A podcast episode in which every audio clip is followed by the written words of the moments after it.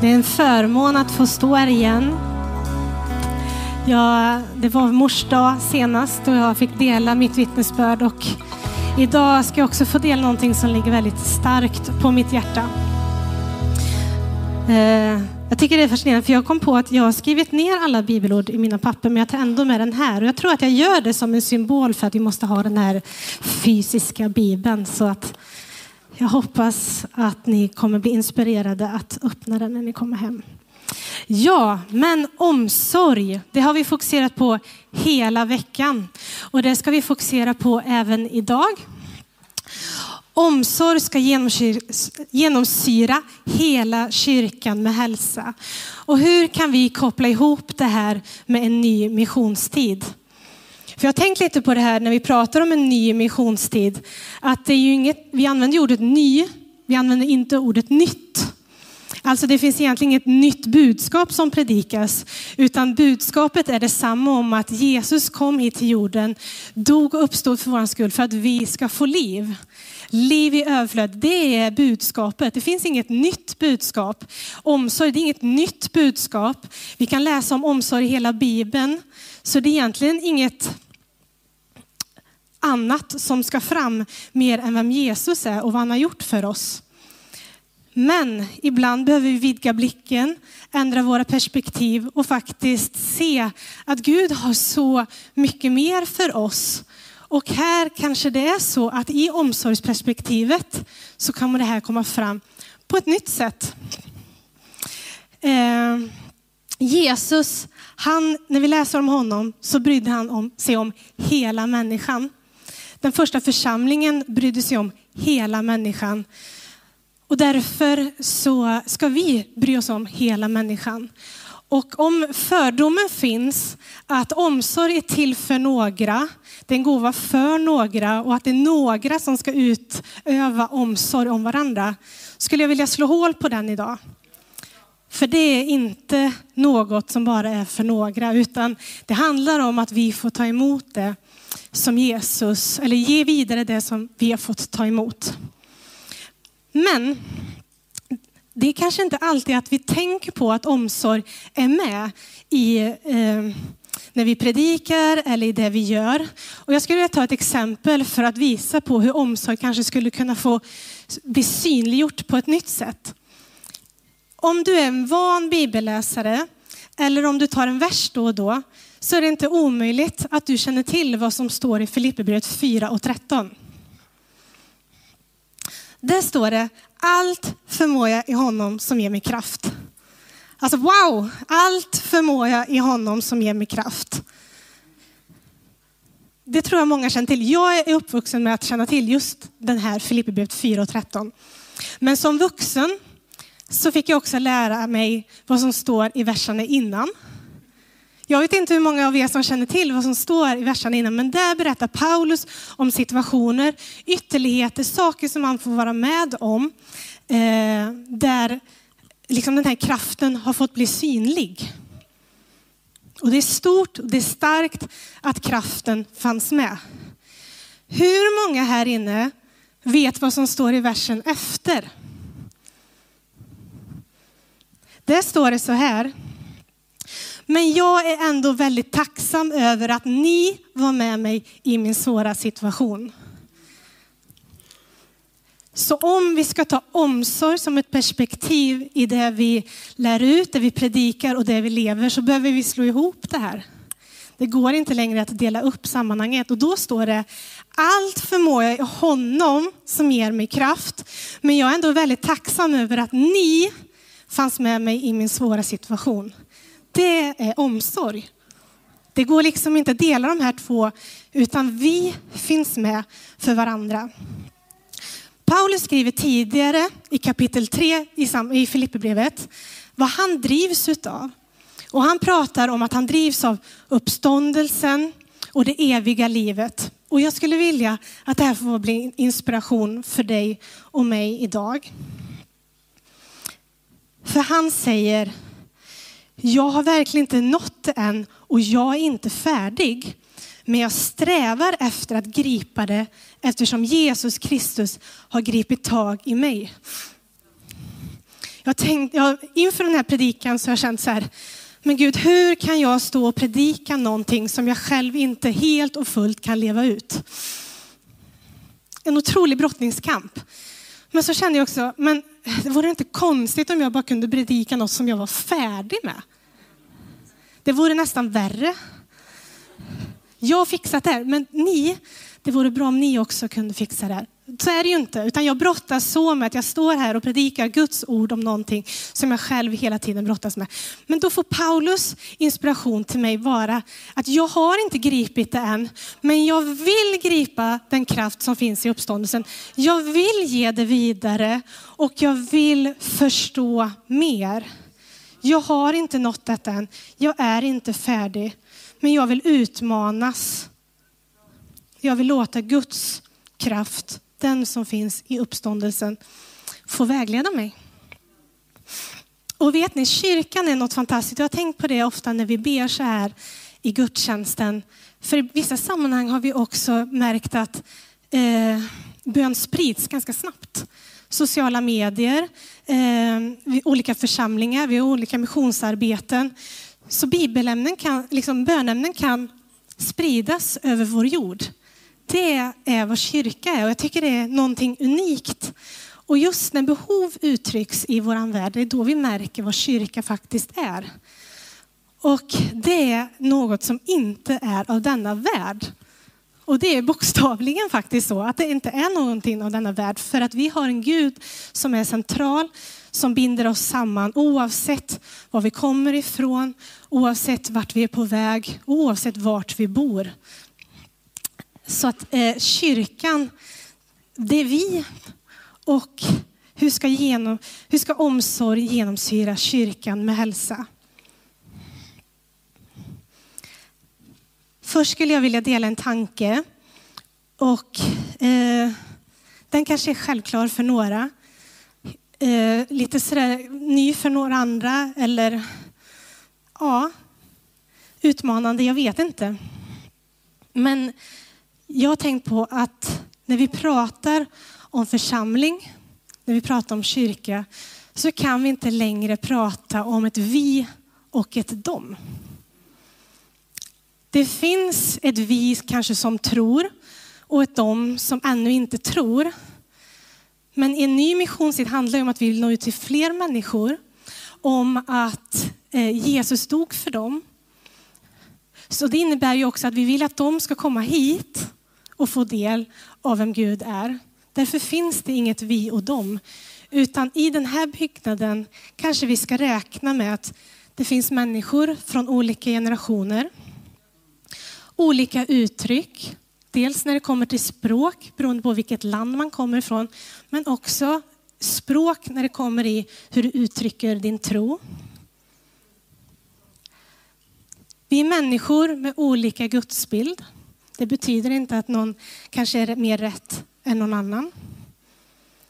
Vi är människor som har påverkats olika av den samtid som vi lever i. Vi är människor som är ganska svartvita i vårt tänkande. Människor som är sprudlande av färg och andra som är ganska, ja, i en gråskala.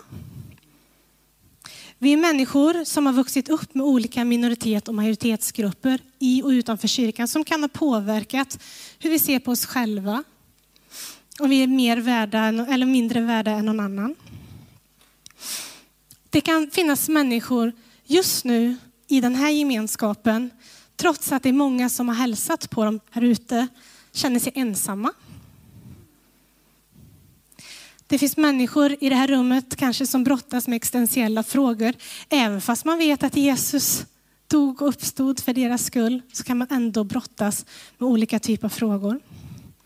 Det finns människor som är mer sköra och mer starka och mer som är både och. Vi har olika personlighet och olika erfarenhet. Det finns människor som trots en trygghet i tron funderar på vad det egentligen är vi gör som kyrka. När vi möter människor så finns det inte alltid en lätt förklaring och heller inte alltid en enkel åtgärd, utan vi kan brottas med olika saker. Kanske utifrån hur vi är som personer.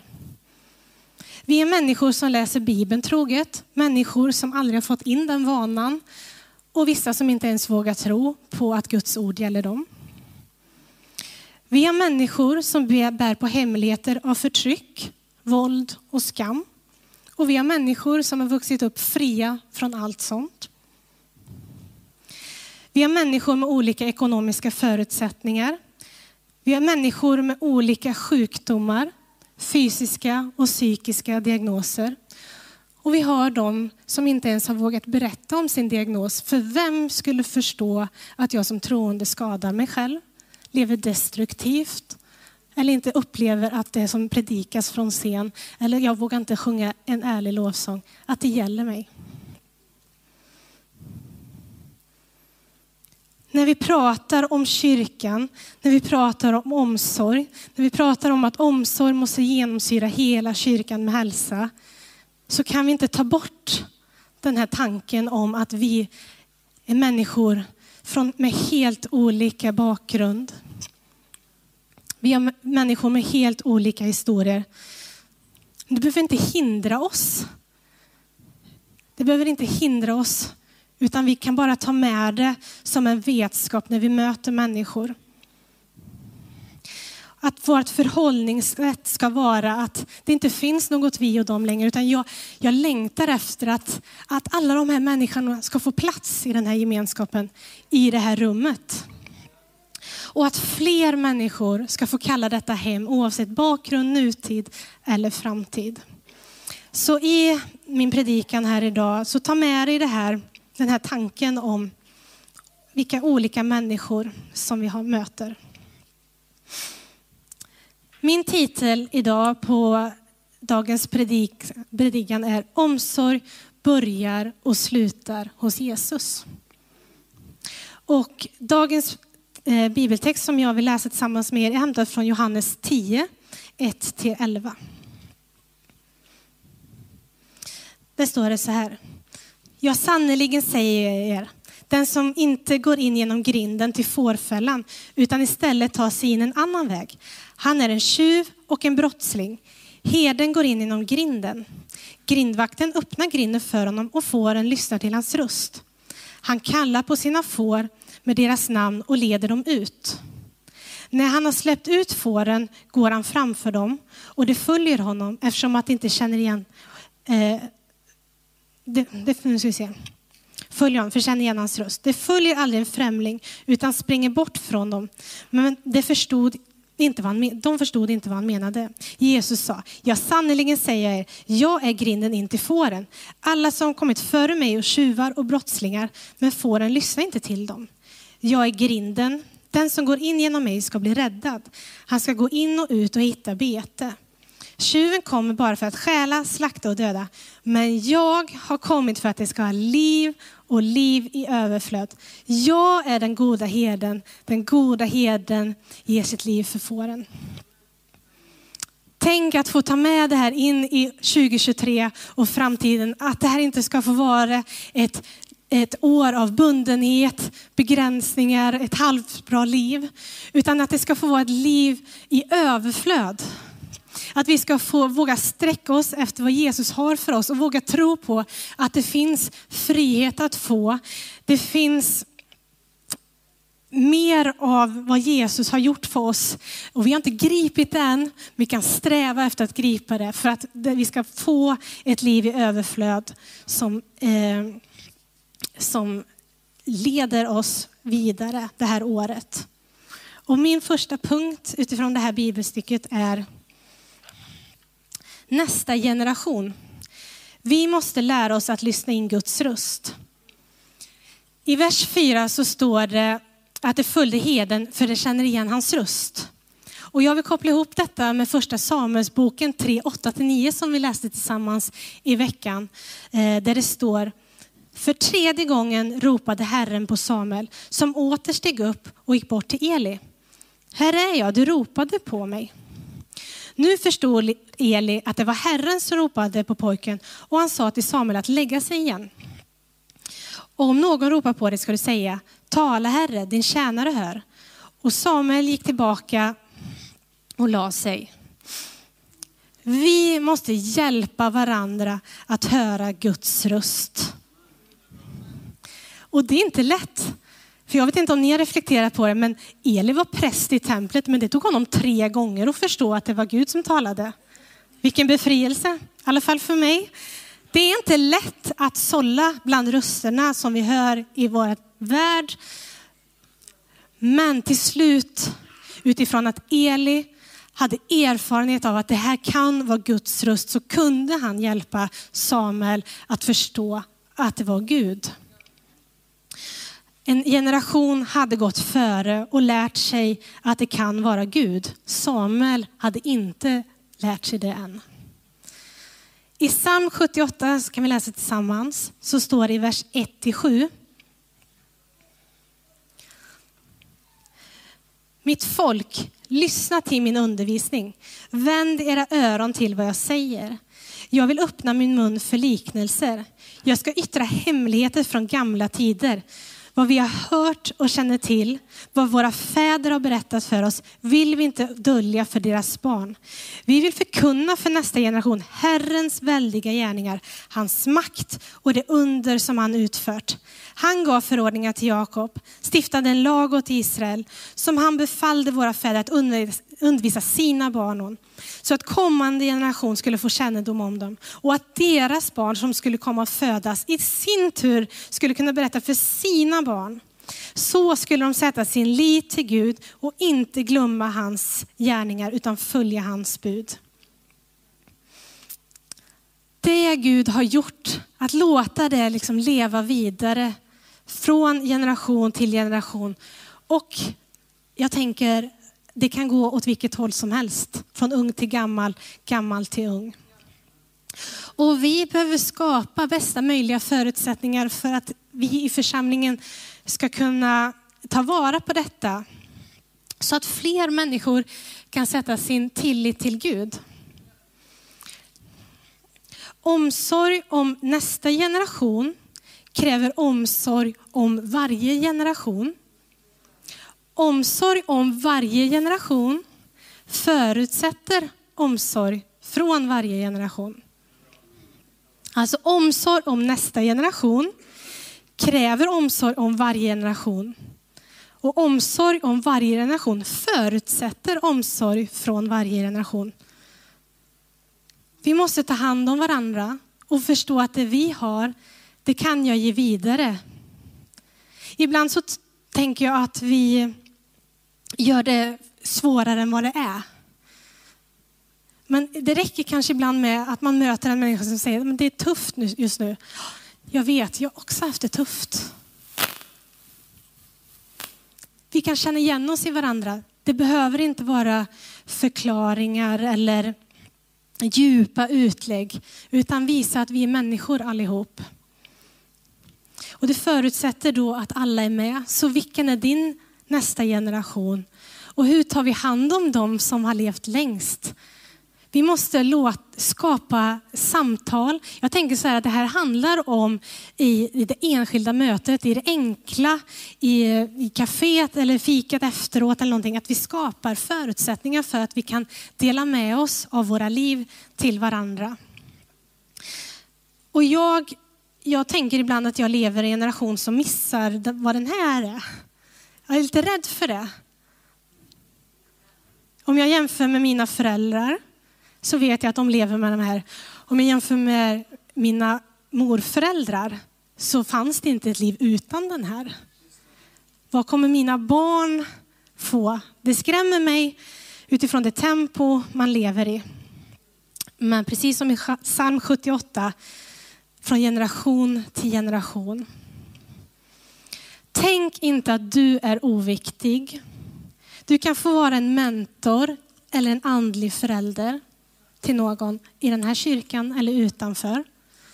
Inte för att komma med massa råd och tips, men precis som Eli, hjälpa någon som kanske är vaken på nätterna, inte vet vilken röst de ska lyssna på, som matas av sociala medier. Hjälpa dem att stanna upp. Nej, men vet du vem Gud säger att du är? Du är skapad till hans avbild. Vi måste hjälpa varandra att lyssna till rätt röst. Och då behövs alla generationer, alla människor i kyrkan. Min andra punkt är en ny missionstid.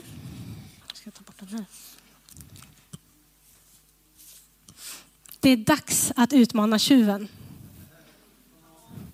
Om vi ska ge något som inte är av den här världen så måste vi börja med honom som inte är av den här världen. I Johannes 14, 27 så står det, jag lämnar frid efter mig, min frid ger jag åt er. Jag ger er inte det som världen ger. Låt inte era hjärtan oroas och var inte ängsliga. I Johannes 10 så används tjuven som någon som tar genvägar, hoppar över staketet och någon som inte har förstått att det eviga livet är endast genom grinden.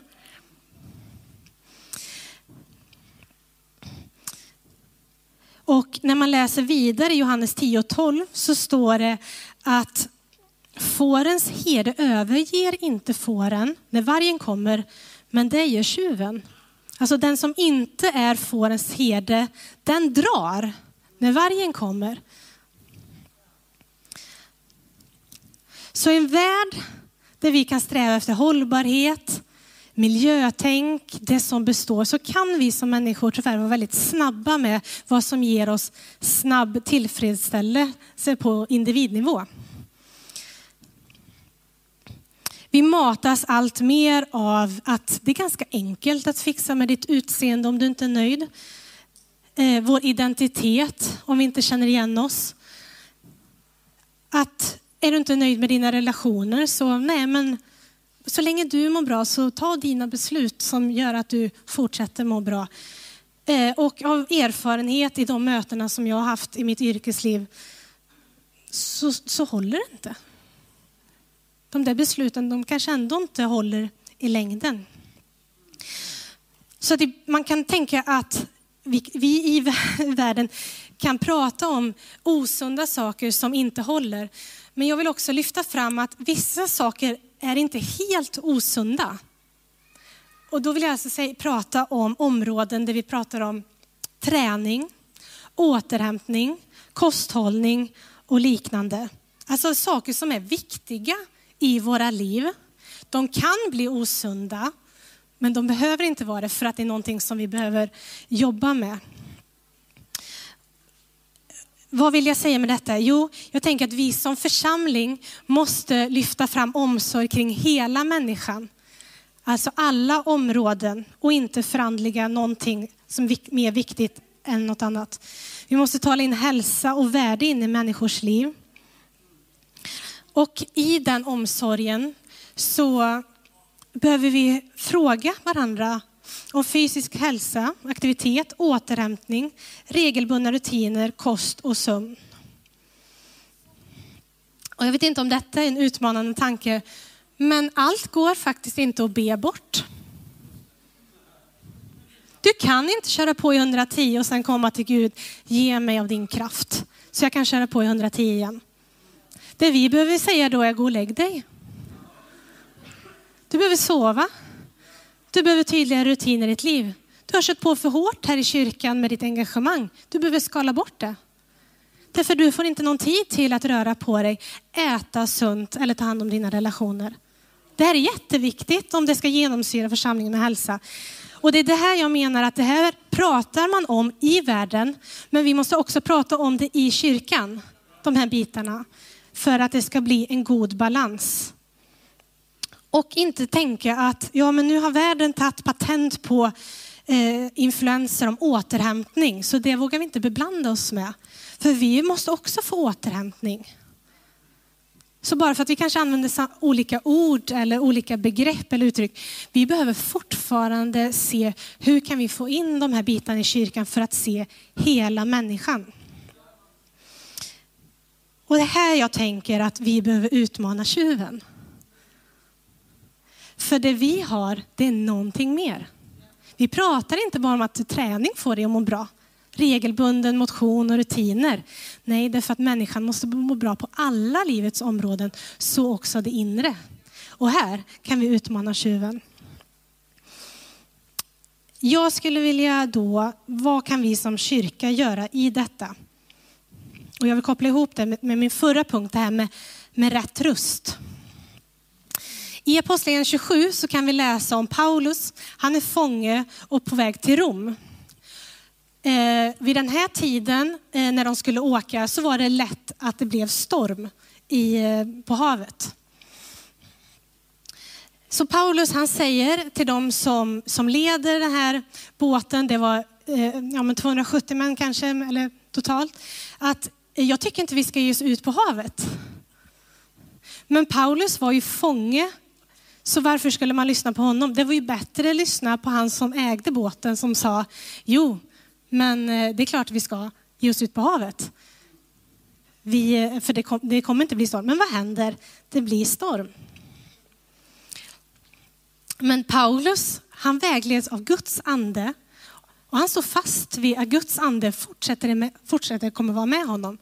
Så Guds ängel visar sig för honom och uppmuntrar honom att säga till dem på båten att eh, fatta mod, var inte rädda. Vi kommer komma levande ur det här.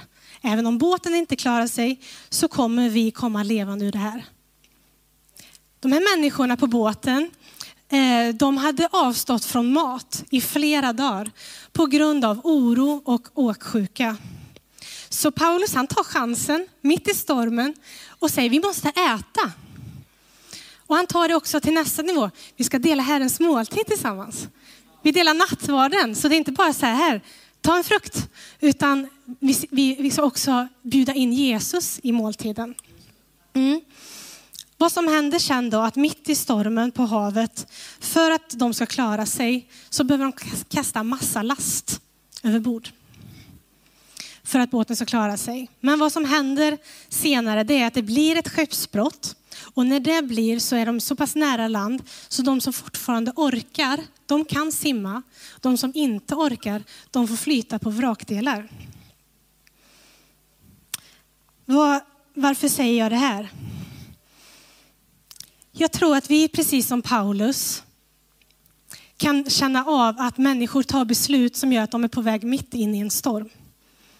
Eller beslut som är felaktiga, som inte kommer leda till något gott. Som inte i slutändan kommer hålla eller må bra utav.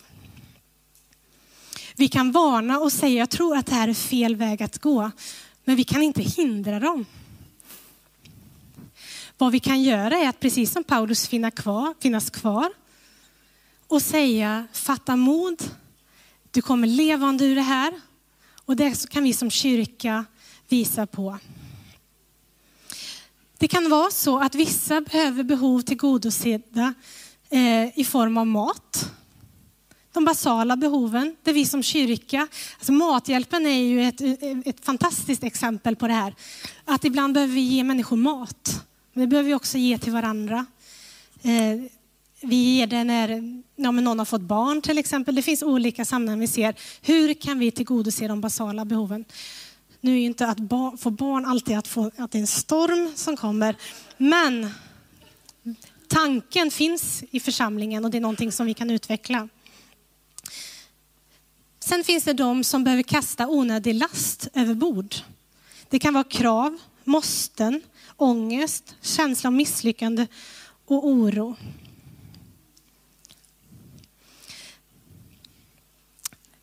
När stormen har varit så kommer vissa orka simma in i land och andra kommer behöva ha vrakdelar att flyta på. Vi vet inte hur vi kommer ur stormen, men ett av mina absolut favoritverser i Bibeln, det är Höga visan 8 och 5. Där står det, vem är hon som kommer ut öknen lutad mot sin vän? När stormen har varit eller när öknen har varit, då kan vi finnas där och låta människor luta sig mot oss och hjälpa dem vidare. Och där kan vi som kyrka få finnas. Min sista punkt är närvarande herdar. Låt anden leda dig och använd det som du har fått. Att Jesus talar i liknelser är inget nytt och i Johannes 10 använder han bilden av fåren och herden.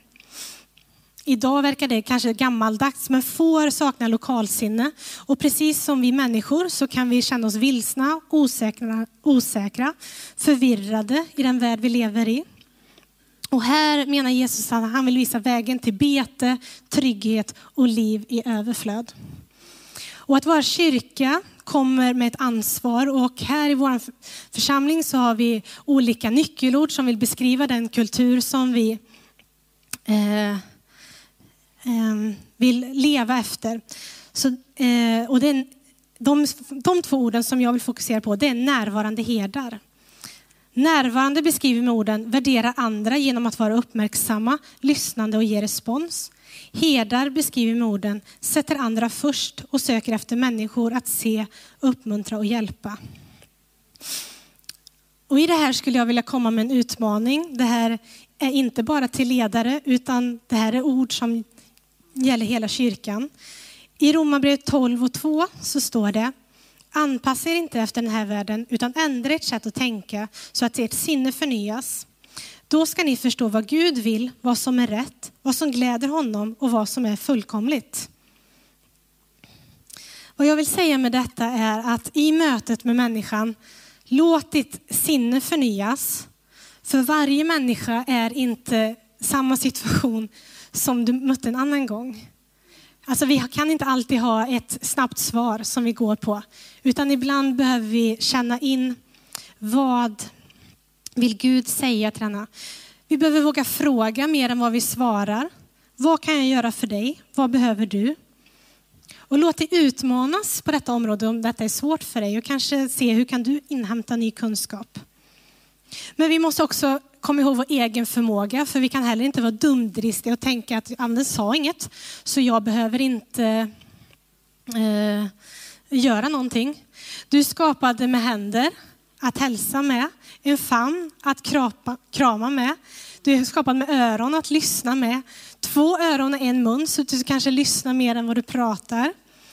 Eh, du är skapad med fötter att gå med. Så använd din kropp. Omsorg är ett förhållningssätt som vi behöver ha. Och vi behöver skapa mesta, bästa förutsättningar för människor.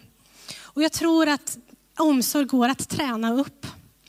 I Galaterbrevet 5.2, 22 så står det om den frukt som kommer av anden. Den vi inte kan prestera själv utan behöver hjälp med. Då står det så här, men andens frukter är kärlek, glädje, frid, tålamod, vänlighet, godhet, trofasthet, mildhet och självbehärskning. Och i vers 16 så står det, jag uppmanar er därför att låta anden leda er så att ni inte ger efter för det begär som finns i er mänskliga natur. Vår mänskliga natur skulle kunna vara att agera på det vi själva tycker. Men låt Guds ande vägleda och tänka, vad, vilken frukt skulle jag behöva i det här mötet? Jag kanske behöver visa mer kärlek när jag tycker att den här personen har ju handlat helt fel. Eller mer mildhet, vilket jag praktiserar väldigt mycket hemma i att inte höja tonen vid vissa tillfällen. Att få Guds och andens frukter i mitt liv. Sen skulle jag avslutningsvis vilja säga till dig som är i en situation som är tuff. Du är fortfarande älskad och omsluten och du är inte ensam. Du är inte övergiven. Och om, någon, om du känner så, så finns det människor här som vill lyssna på dig, stötta dig. Jag har varit i olika perioder i mitt liv. Ibland har jag varit i perioder som är bra, men ibland har jag varit i perioder som inte alls är bra. Och jag vet av erfarenhet hur svårt det kan vara att säga rätt sak. Man kan ha de bästa intentionerna och vilja, vilja stötta någon. Men det blir ganska plumpt och fel och man kan känna att det där rådet kommer inte kunna hjälpa mig någonting. Men jag vill uppmuntra er alla som känner att det här är kämpigt. Att i nära relationer med familj, connectgrupp, din ledare. Våga börja uttrycka dina behov. För då kommer det vara lättare att möta dem. För att vi inte bara ska ha ytliga relationer här i kyrkan så måste vi börja fråga mer. Men när du får frågan, då måste du också våga berätta. Och bli inte förvånad att när du väl väljer att berätta att någon eller några kommer känna igen sig precis i din situation. Så för att omsorg ska genomsyra kyrkan med hälsa i en ny missionstid så måste det börja och sluta hos Jesus. I Johannes 14.27 så säger han, jag lämnar frid efter mig, min frid ger jag åt er. Jag ger inte det som världen ger. Låt inte era hjärtan oroas och var inte ängsliga. Och i Johannes 10, jag har kommit för att ni ska ha liv och liv i överflöd.